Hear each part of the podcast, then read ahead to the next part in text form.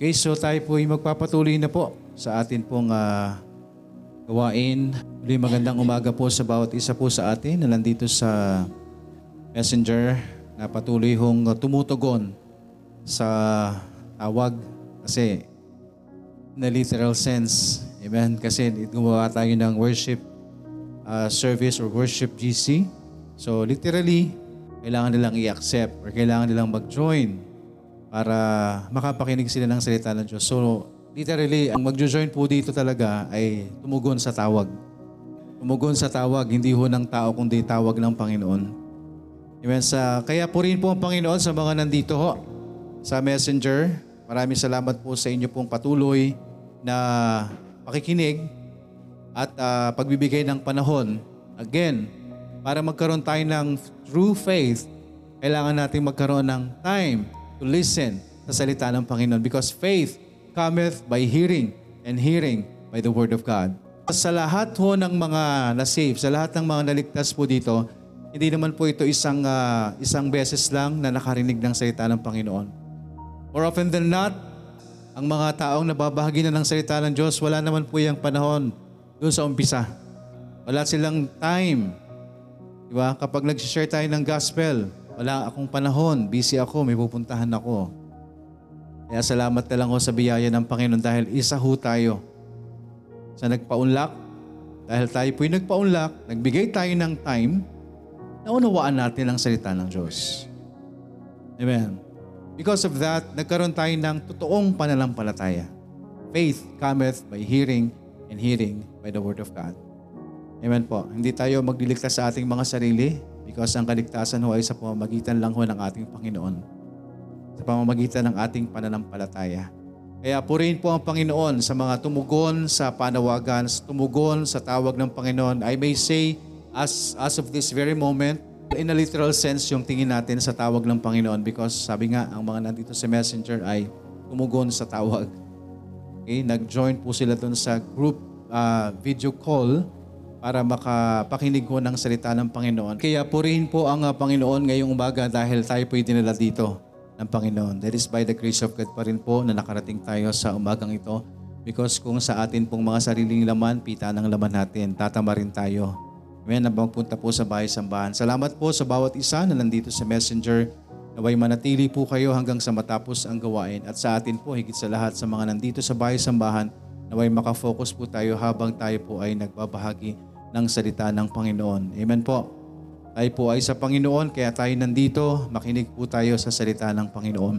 At iwasan na po muna natin ang mga bagay na maaaring makaagaw ng ating atensyon sa pakikinig ng salita ng Diyos. So huwag nating hayaan ang mga katabi natin na maging sanhi para madistract tayo sa pakikinig. Huwag nating hayaan ang sarili natin na maging dahilan din okay, para madistract ang katabi natin. Amen po? So kung may katabi tayong medyo nadidistract po tayo, sawayin po natin, huwag natin po silang hahayaan. Because hindi lang kayo ang nadidistract, pati po ang nasa harapan. Amen? So patuloy lang ho tayong manalangin sa bawat isa. Sa Benson, nagtutuon tayo ng pansin sa lahat ng mga bagay. Kung meron tayong gustong gawin, binibigyan natin ng pansin. Tama? Kaya kung anak tayo ng Diyos, marapat na bigyan natin pansin, panahon ang ating Panginoon.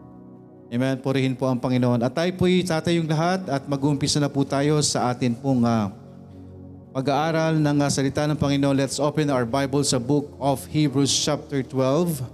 Hebrews chapter 12 verse 5. Say amen. Aloud amen kapag nandiyan na. Okay, basahin po natin. Hebrews chapter 12 verse 5. Ready? Read.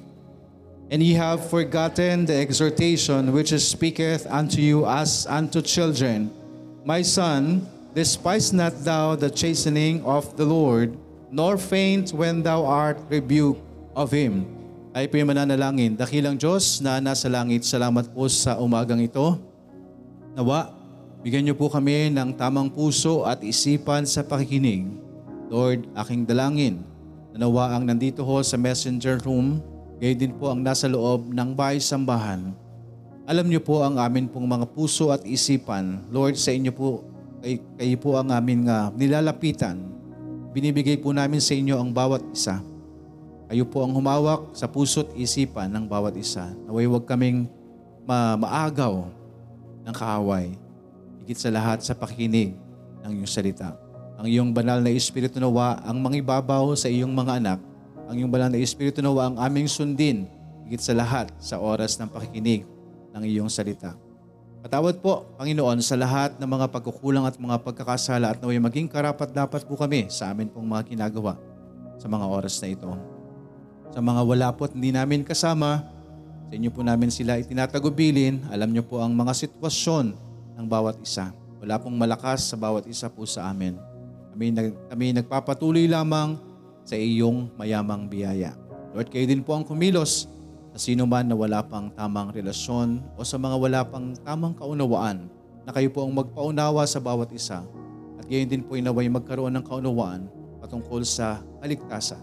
At naway isang araw, mailigtas niyo po ang sino man na magkakaroon ng totoong pagsisisi at mananampalataya sa iyong bugtong nanak para sa kanilang kaligtasan. Maraming maraming salamat po. Lord, ang iyong lingkod, patuloy niyo pong bigyan ng puso, isipan, nakatuon sa inyo lamang. Kayo po ang may taas. Salamat din po sa boses na patuloy niyo pong ipinapahiram. Salamat din po sa kaayusan ng aking kalusugan at pakiramdam na ako po'y patuloy niyong ginagamit sa iyong mayamang biyaya. Naway gamitin po, maitili, na kayo lamang po ang may taas. Salamat po Panginoon at sa amin pong pag-aaralan, bigyan niyo kaming lahat ng wisdom sa iyong magtuturo at sa makikinig. Bigyan niyo kami ng kaunawaan. Salamat po, pinupuri ka namin, hinihiling namin ang lahat ng ito sa pangalan ni Jesus na aming Panginoon at tagapagligtas. Amen. Okay, so good to see you, brethren, mga anak ng Diyos, at doon sa mga nananalangin na naway isang araw ay maging anak din ng Diyos. Amen. Dahil sabi nga ho ng salita ng Diyos, hindi ho lahat ay sa langit, hindi ho lahat ay anak ng Diyos.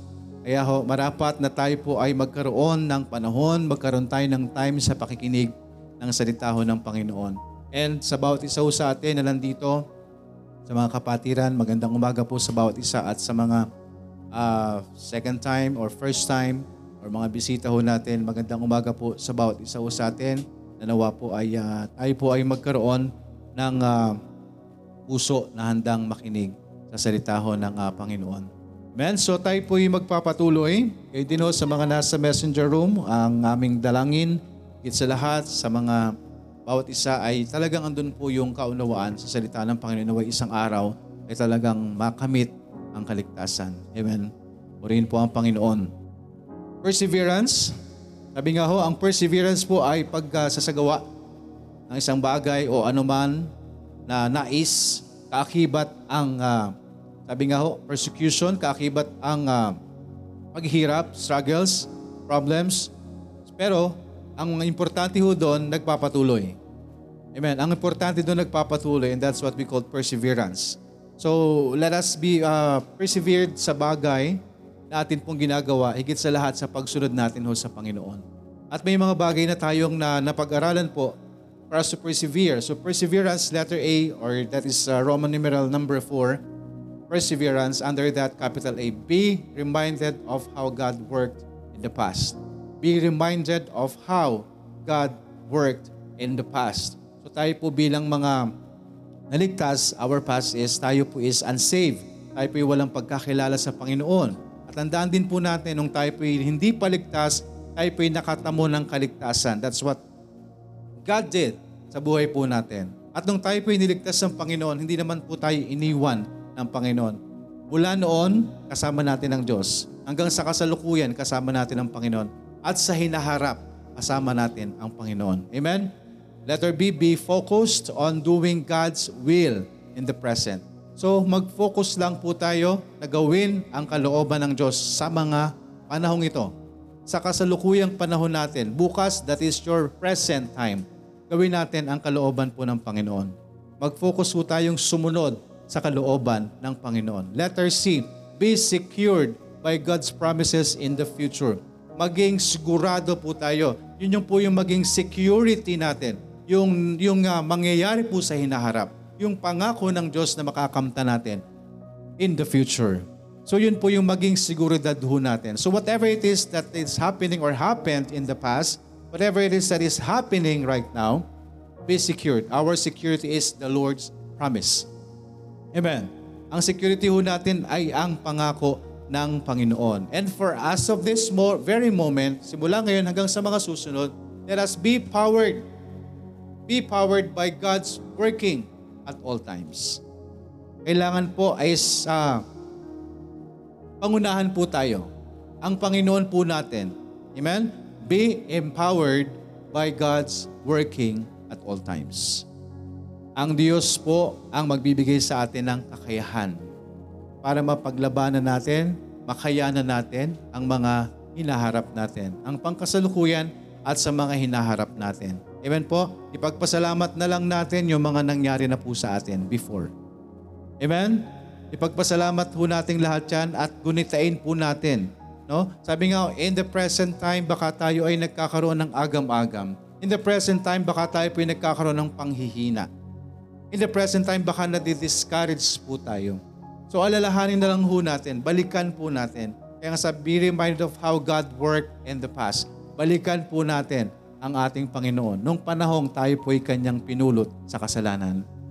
Amen? Nang panahon na tayo iniligtas ng Panginoon. So balikan po natin ang mga bagay na yan for us na makapagpatuloy for us to be persevered, be empowered by God's working at all times laging andon ang kapangyarihan ng Diyos. Yun po yung panghawakan natin, yung pagkilos ng Panginoon. Amen po, ang pagkilos po ng Panginoon. We are in a spiritual race. Same thing that we are in a spiritual battle. Pero sabi nga ho, yung spiritual race is not, hindi ho yan para magpagalingan tayo. Hindi ho yan para magpaunahan po tayo. Ang spiritual race po natin is para magpalakasan tayo. Amen. Hindi para sabihin mas malakas ako sa iyo kung hindi magpalakasan in a way na tulungan natin ang bawat isa. Amen. Na magpa- makapagpatuloy sa Panginoon. Let us consider yung bawat isa ho sa atin for us to do something according to God's will. Sa panahon po natin ngayon, let us uh, do things, following things, sundan po natin in our Christian race for us to be empowered by God's works or tayo po ay ma-empower ng kapangyarihan po ng Panginoon para makapagpatuloy ho tayo. Amen po? Let us consider the following things in our Christian race for us to be empowered by God's working at all times.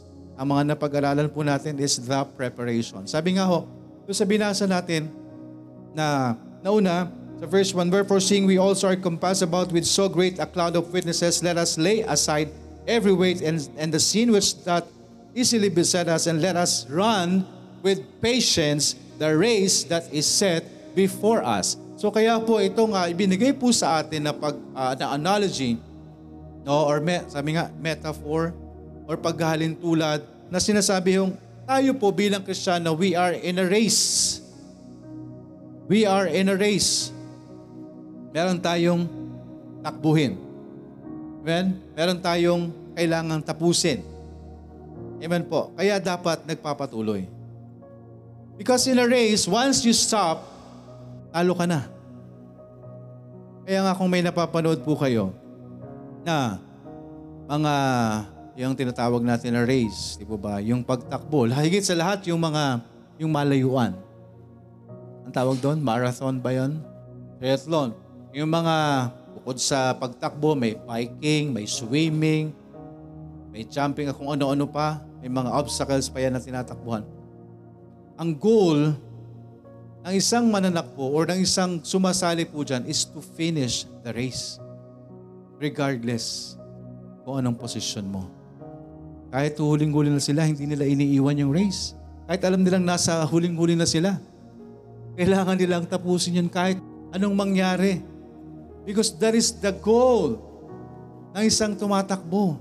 Tapusin ang laban. Despite of obstacles, despite of difficulties, despite of problems that arise along the way. Amen po? Yun ho ang nais sa atin ng Diyos. Iniligtas po tayo ng Panginoon for us to run the race that is set before us. So tayo po ay may takbuhin bilang mananampalataya, bilang Kristiyano.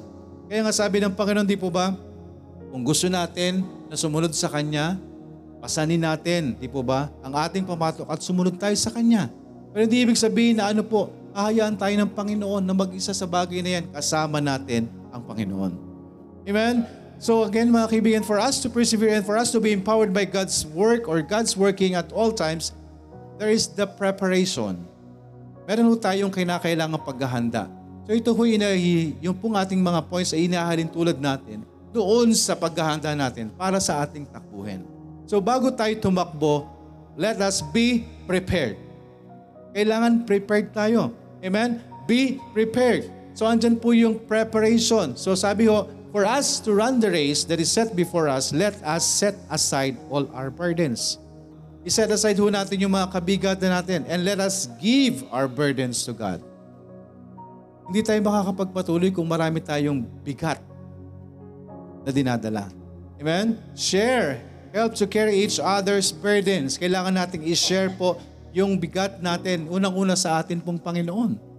And I ang Panginoon, Come unto me, all ye that labor and are heavy laden, and I will give you rest.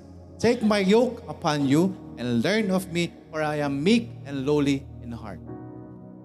Amen? Kailangan po nating makipagpalit sa Panginoon. Iwanan natin yung kabigatan po natin for us to run the race. That is the preparation na kailangan natin gawin. Set aside all our sins. Madalas, ang nagiging kabigatan natin, kasalanan. Kaya hindi tayo nakapagpapatuloy. Amen?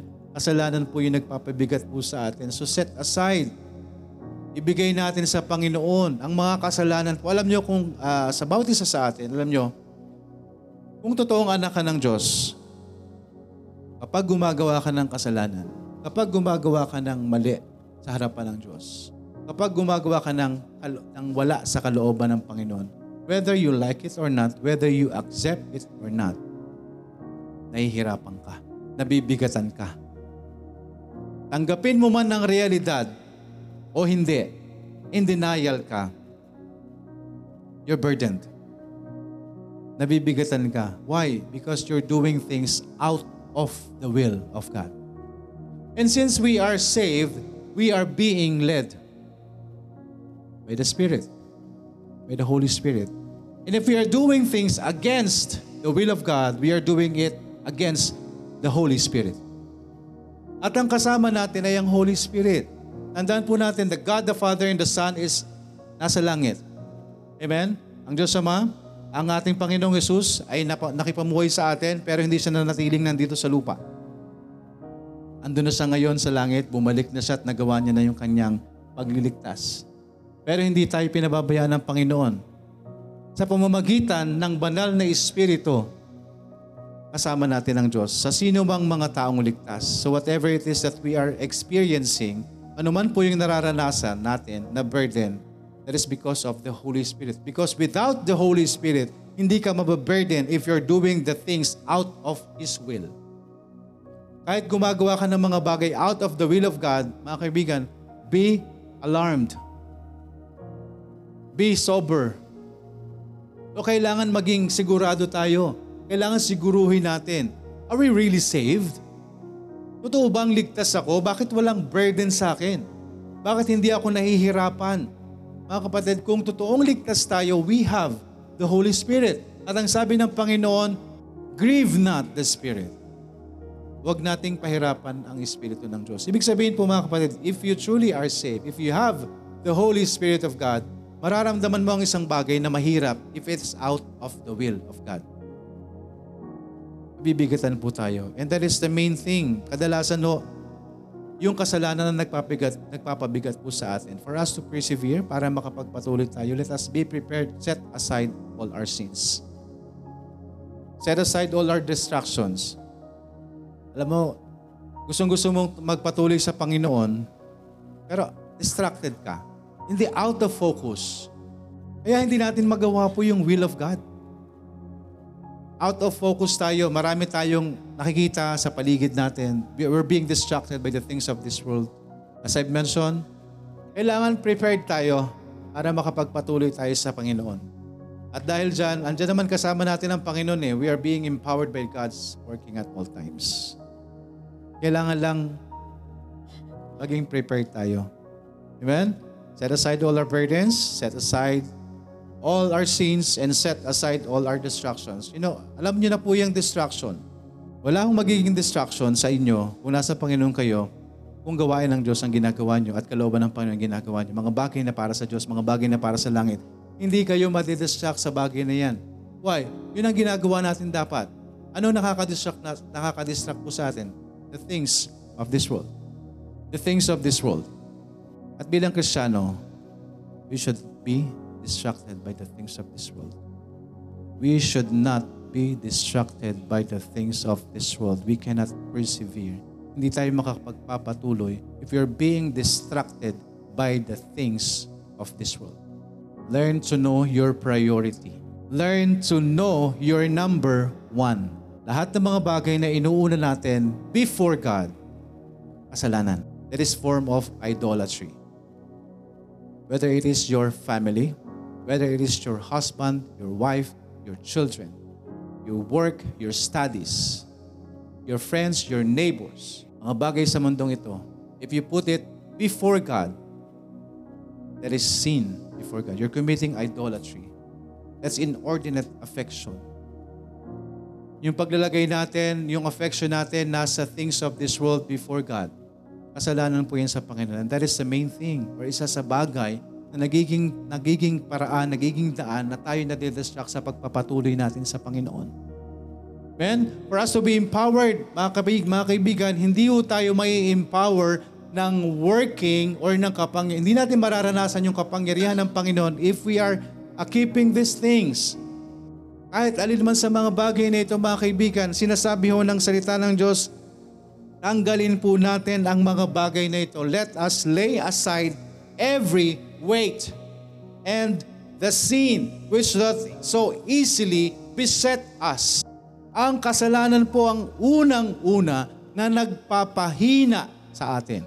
Kung kristyano ka, mga kapatid, kung gumagawa tayo ng kasalanan, hindi tayo magiging malakas kailanman. Sabihin natin, andyan yung biyaya ng Panginoon. Amen? Pero hindi natin nararanasan yung full. We're not being empowered fully by God's power. Yung working ng Panginoon hindi maganap sa atin because we are keeping these things. So for us to run the race, let us lay aside every weight and the sin which doth so easily beset us. Ilay aside natin, tanggalin natin para makapagpatuloy tayo sa takbuhin natin sa Panginoon. Amen? Set aside all our burdens, set aside all our sins, and set aside all our distractions. And of course, para maranasan po natin yung kapangyarihan ng Diyos, there is that the preparation. And of course, sa preparation natin, we have the inspiration. Meron tayong tinitingnan, right? In everything, in every goal, may inspiration ka. Nagagawa mo yung isang bagay, napupursue mo yung something, meron kang inspiration. You're being inspired by someone or something, the inspiration. Pero sa atin po, bilang Kristiyano, for us to run the race that is set before us, be inspired. Hindi ng kung anong bagay at hindi ng kung sino man. Be inspired by the Lord Jesus Christ. Amen? Tingnan po natin ay ang ating Panginoon. Be inspired by Christ's exemplification, His example. Anong ginawa ng ating Diyos? Anong ginawa ni Kristo? Ano yung mga itinuro niya sa atin? Ano yung mga dapat nating sundin? For us to be inspired, the prep or the inspiration, our Lord Jesus Christ lang. Ang ating Panginoon lang po. So be inspired by Christ's exemplification, His example. Be inspired by Christ's exaltation. That is His joy. Yung kagalakan ng ating Panginoon. Be inspired. His joy over the sinner, His joy for the saved, His joy for the from the scriptures. Mga kaibigan, ang Diyos po natin, andun po yung kanyang kagalakan sa mga makasalanan na hahantong sa mga pagsisisi. Parable of the lost coin. Let's say you have that that uh, you have that coin bank. Kapag nag-ipon ka ng pera, mga kapatid, alam mo madaming laman yon. Then, inipon mo, binilang mo. Suddenly, one coin fell. Anong gagawin mo? You disregarded the coins in front of you and look for that single coin. Why? Mahalaga sa iyo yun eh. Kasi yun yung bubuo sa ipon mo. Hindi mo naman i-disregard. Di ba? Yung nahulog na coin, ay hayaan mo na yan, marami naman itong nasa harap ko. Alam mo, sa tingin ko lang, hindi ka titigil eh. Ano bang hinahanap mo? Yung piso nawawala. Eh, dami mong hawak ka. Eh gusto ko makita yun eh. Nakita niyo po, yung importance na ibinibigay mo sa isang bagay na nawala. Amen? That is the joy of the Lord Jesus Christ over one sinner that repenteth. That is the joy of the Lord Jesus Christ and the heavens doon sa isang kaluluwa na magsisisi at manunumbalik sa Panginoon. Hindi kailangan ng Diyos ang maraming tao, libo-libo, bilyong-bilyong tao sa mundong ito na nagsasabing sila'y walang kasalanan. Hindi mahalaga sa Diyos ang mga libo-libong tao na nagsasabing sila'y matuwid.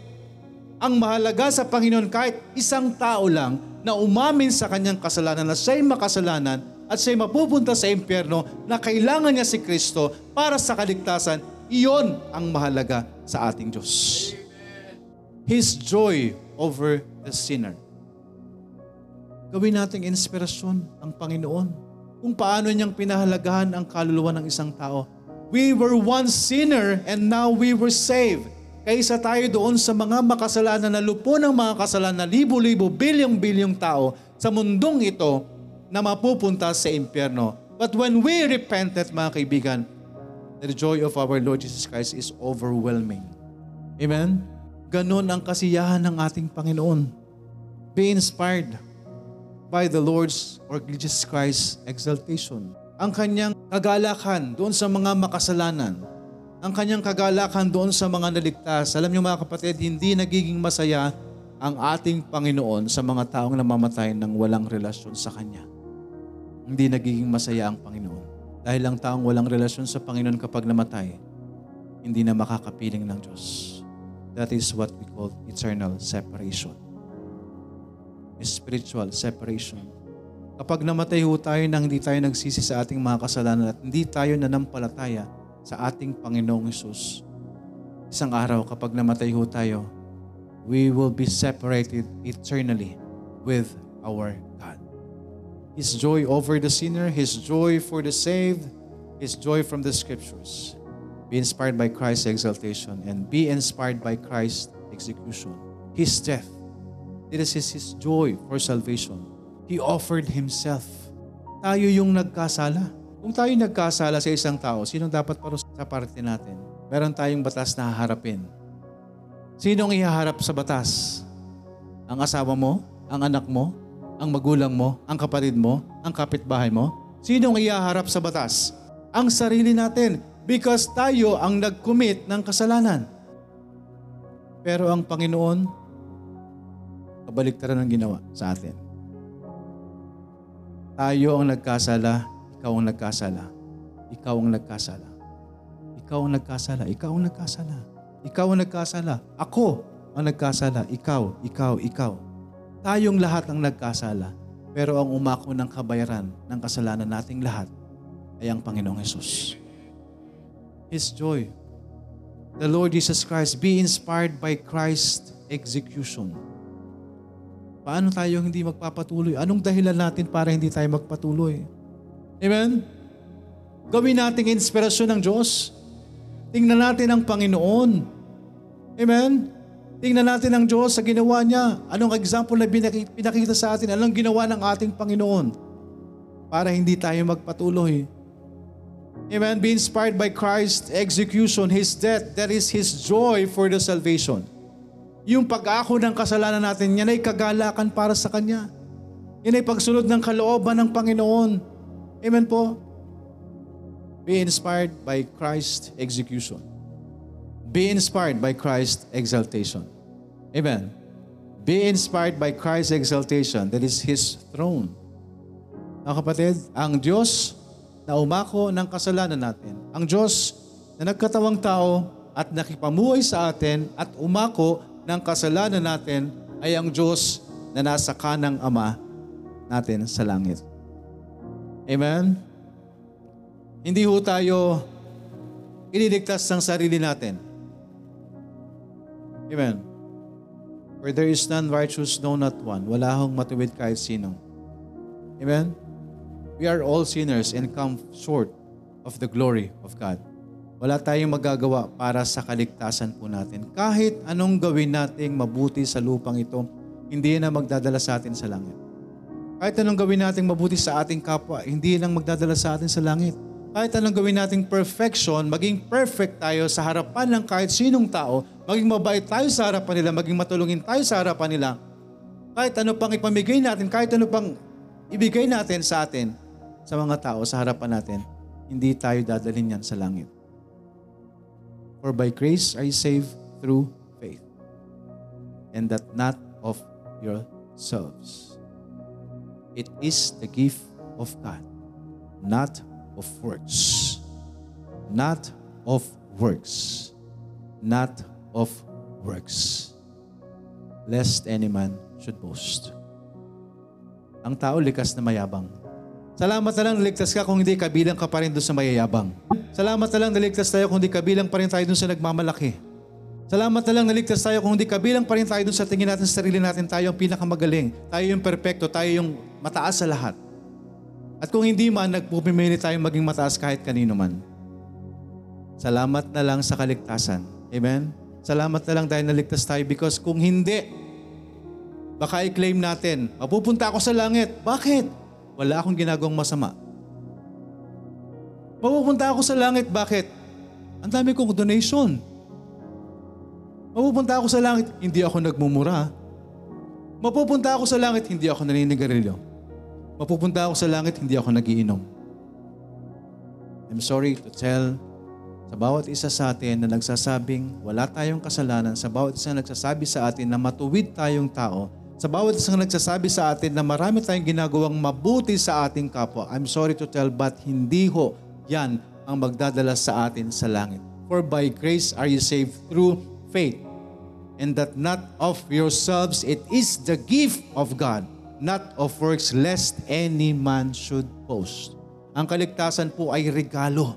Kapag regalo, walang bayad. Ang gagawin lang natin sa regalong yan, tatanggapin natin. Nakaredy po yung regalo nakahanda ang gift of salvation sa sino mang handang tumanggap. Ang regalo po hindi mapupunta sa iyo. Ang regalo hindi automatic na mapapasayo kung hindi mo tatanggapin ng buong puso. Amen. Nakaharap sa iyo ang regalo. Pero kung ayaw mong i-extend ang kamay mo para abutin at kunin yan, hindi mapapasayo. Ganun po ang kaligtasan na ibinibigay sa atin ng Panginoon. The salvation of God awaits to those who will repent of their sins and put their complete trust on the Lord Jesus Christ. Comes the realization, Lord, kasalanan pala itong ginagawa ko. Gusto kong iayos to sa harapan mo. Lord, kasalanan pala itong ginagawa ko. Gusto ko itong iayos sa iyong harapan. That is true repentance. Change of mind pagsasaayos ng kaisipan. Makasalanan ako sa harapan ng Diyos, gusto kong iayos ang sarili ko sa harapan ng Diyos. Yun ang gusto natin, yun ang ating uh, part natin. Totoong pagsisisi. Ang kaligtasan, sa Diyos yun. Amen? Sa Diyos yun. Pero we need to repent. Change of mind. Pagbabago ng kaisipan patungkol sa kasalanan. Mga kaibigan ko, ang tingin mo sa kasalanan is just something, no? na verbally hingi ka ng kapatawaran, then after that, okay na naman. Sinasadya mo yung kasalanan. Sinasadya natin yung kasalanan. Kaya mga kaibigan, we need to repent and have faith on the Lord Jesus Christ for us to be saved. That's why the Bible says, preach repentance. And that remissions of sins should be preached. Amen? And that repentance and remissions of sins should be preached. Yan ang nakasulat mo sa Luke 24:47. Amen? Yan yung title ng podcast natin, Luke 24:47 Ministry. Ang podcast nandyan, hindi ho para i-download ko lang ng i-download yung mga preachings. Ang podcast nandyan for us to be reminded by the Word of God. Ang podcast nandyan for us to be fed daily, from time to time, ng salita ng Diyos. Instead of feeding ourselves ng mga basura ng sanlibutan. Alalahanin po natin mga kaibigan, we are running the race. Ano ka tatakbo? Sa halip na pinapakinggan natin ay mga bagay na makalangit. Pinapakinggan natin mga bagay na makalupa. Paano tayo magpe-persevere? Paano tayo makakatakbo ng takbuhin natin kung madami tayong daladala? Mga bagay sa sanlibutan ito. Paano tayo makakatakbo sa karera ng nais ng Diyos sa atin? Paano tayo makakasunod sa kalooban ng Panginoon for being distracted by the things of this world? Nahihirapan lang tayo, alam niyo kung bakit. Because instead of doing the will of God, Instead of doing God's will, we're doing our own way. Kaya nagiging mahirap ang pagtakbo ng isang Kristiyano. Anak, ito ang gawin mo. Hindi, ito yung gusto ko. Sinong nahihirapan sa atin? Bilang mga magulang, tinuturuan natin ang ating mga anak paano mabuhay. Tinuturuan natin ang mga anak para sumunod. Pero most of the time, they disobeyed. Sinong napapahamak? Amen? Nandyan lang ho tayo to, na magpaalala po sa kanila. Ganon din ho tayo sa Panginoon. Amen? The inspiration. Ang titingnan po natin for us to run the race ay ang atin pong Panginoon. Amen? Be inspired by Christ's exemplification, His example. Be inspired by Christ's exaltation, that is His joy. Amen? Be inspired by Christ's execution, that is His death. And be inspired by Christ's exaltation, that is His throne. The Lord Jesus Christ is on the right hand of God. Hindi siya nanatiling patay.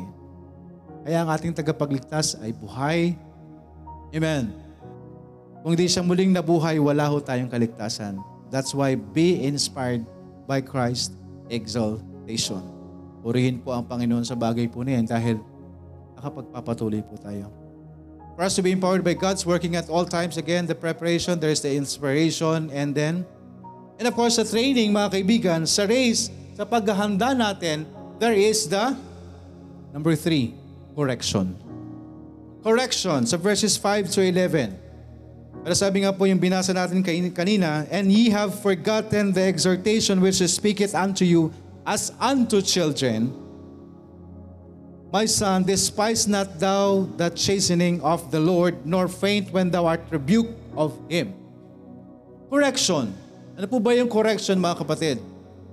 Correction is the act of correcting, the act of bringing back from error or deviation to a just standard as to truth, rectitude, justice, or propriety as the correction or of opinions are manners.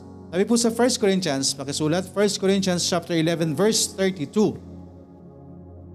But we are judged, we are chastened of the Lord, that we should not be condemned with the world. Correction, ibig sabihin po, alam mo yung totoo, and then nagkamali, and then babalik sa iyo yung katotohanan. Amen? Be corrected.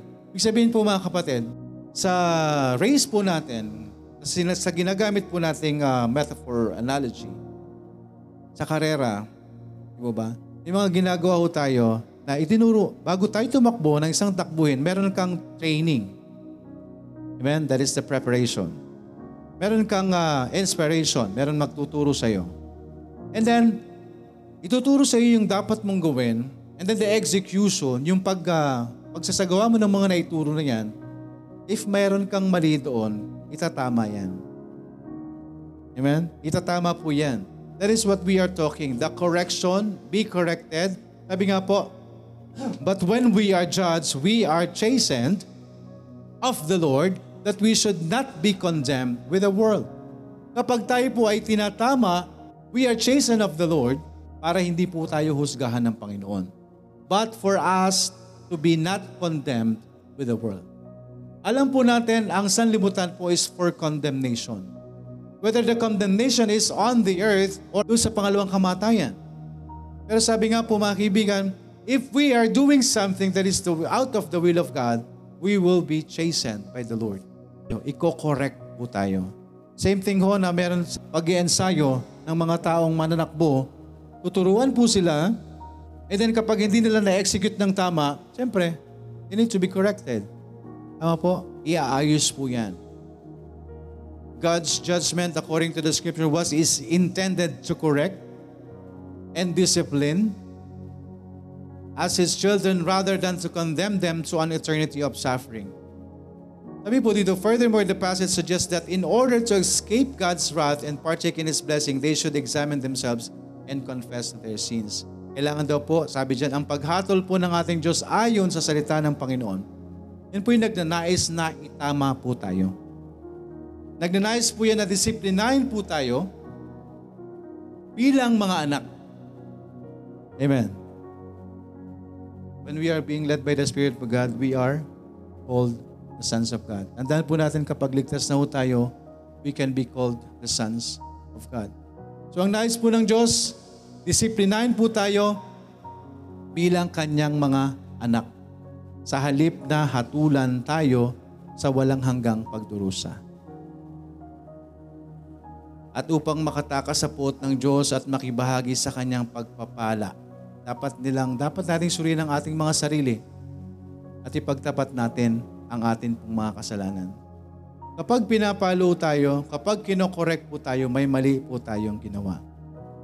Even in the race, kapag may uh, meron po diyang nag, nagtitrain, kapag may mali po yung gagawin, iko-correct po yan para makatakbo po siya ng maayos ayon dun sa kanilang pinag-aralan.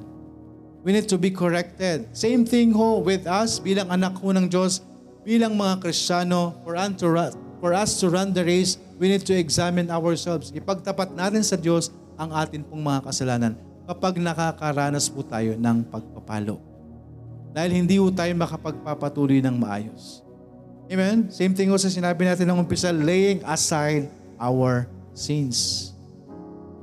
Amen. In the race, sa lahat ng takbuhin po, we have to accept any correction we have. Kailangan po nating takbuhin ang pagkukorek, pagtatama sa anumang larangan. Ano man pong larangan yung ginagawa natin, we need to accept the correction. If we do something wrong, kapag may ginawa ho tayong mali, we need to learn to accept the mistakes Amen? Kapag may ginawa ho tayong mali, we need to accept the mistakes and fix them. Amen po. Tanggapin natin na mali tayo at ayusin natin. Yun ang totoong pagsisisi. Amen? Makakatakbo tayo ng maayos kapag tinanggap natin, nagpakumbaba tayo sa harapan ng Panginoon, tinanggap natin at tayo makasalanan sa Kanyang harapan. No? Kaya nga dapat hindi na ho natin hinihintay pa na paluin tayo ng Panginoon eh. Amen. Kagaya ho ng pagsusweto natin sa atin pong mga anak, biblically, we need to chasten our children or child. That's biblical. Dapat hindi natin sila hinahayaan doon sa mga maling gawi po nila mga kaibigan. Sila po ang magbe-benefit niyan in the future. Kapag hinayaan mo ang iyong anak na hindi mo sinasaway, tayo maglalagay sa kanila sa kapahamakan. Maybe right now, wala tayong nakikitang mali. Pero we are putting something bigger in the future. Dahil nakikita niya ang kasalanan na parang wala lang. So mag, ang kasalanan makikita niya na parang pwedeng gawin. Kahit paulit-ulit. Okay lang. Tandaan po natin, nasa loob pa lang ng tahanan yan. Paano pag lumabas yan? Nasa loob pa lang ng tahanan, hindi na natin sinusweto ang mga kasalanan Tandaan po natin mga kaibigan, hindi ho masama na kada kibot ng ating mga anak, Oy, kasalanan yan, nakikita ka ng Panginoon. Alam nyo, ang bata magiging ano eh. Kahit nasa labas yan, di po ba? May, may, may temptation. Pero andun pa rin yung kanilang, alam nyo, yun, magpapaalala sa kanila yung salita ng, salita ng Panginoon. Yung pagsaway natin, magkakaroon sila ng, alam nyo po yon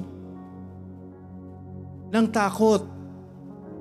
Amen? Na kailangan nilang hindi gawin tong bagay nito dahil alam nilang kasalanan niya sa harapan ng Panginoon.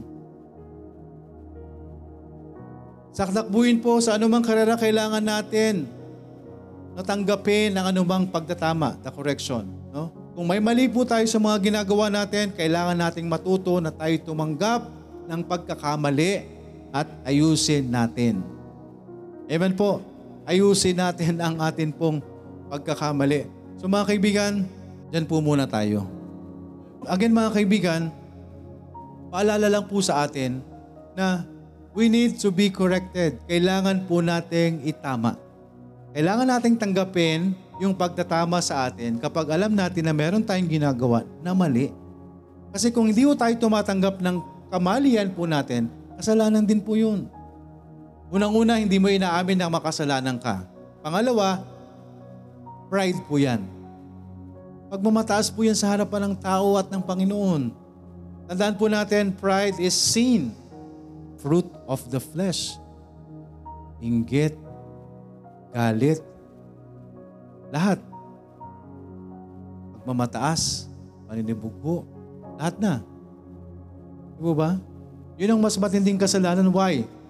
Dahil ang kasalanan na yan na itatago mo yan. Harap mo yung isang tao, nakangiti ka sa harapan niya, pero ang totoo, inggit na inggit ka sa kanya.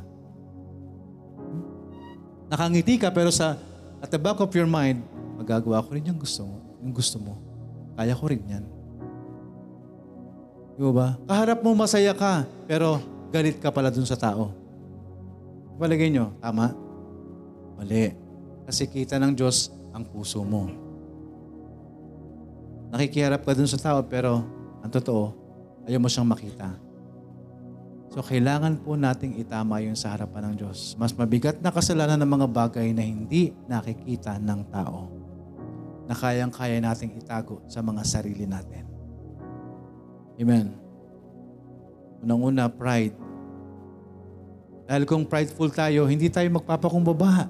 Kung prideful tayo, hindi tayo aamin at makasalanan tayo. Kung prideful tayo, hindi natin tatanggapin na kailangan natin si Kristo. Amen? Kaya nga ho, kailangan i-humble natin ng sarili natin sa harapan ng Diyos.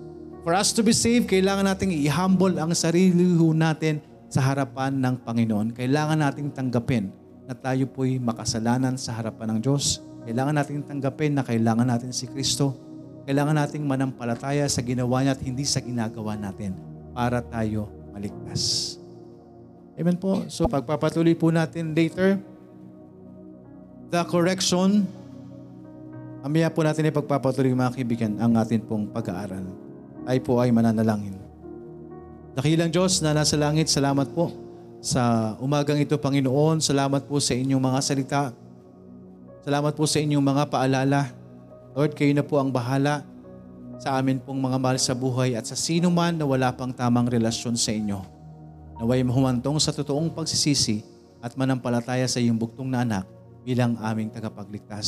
Sa inyo na po namin tinatagubilin ng lahat. Kayo po ang nakababatid ng bawat puso at isipan ng bawat isa.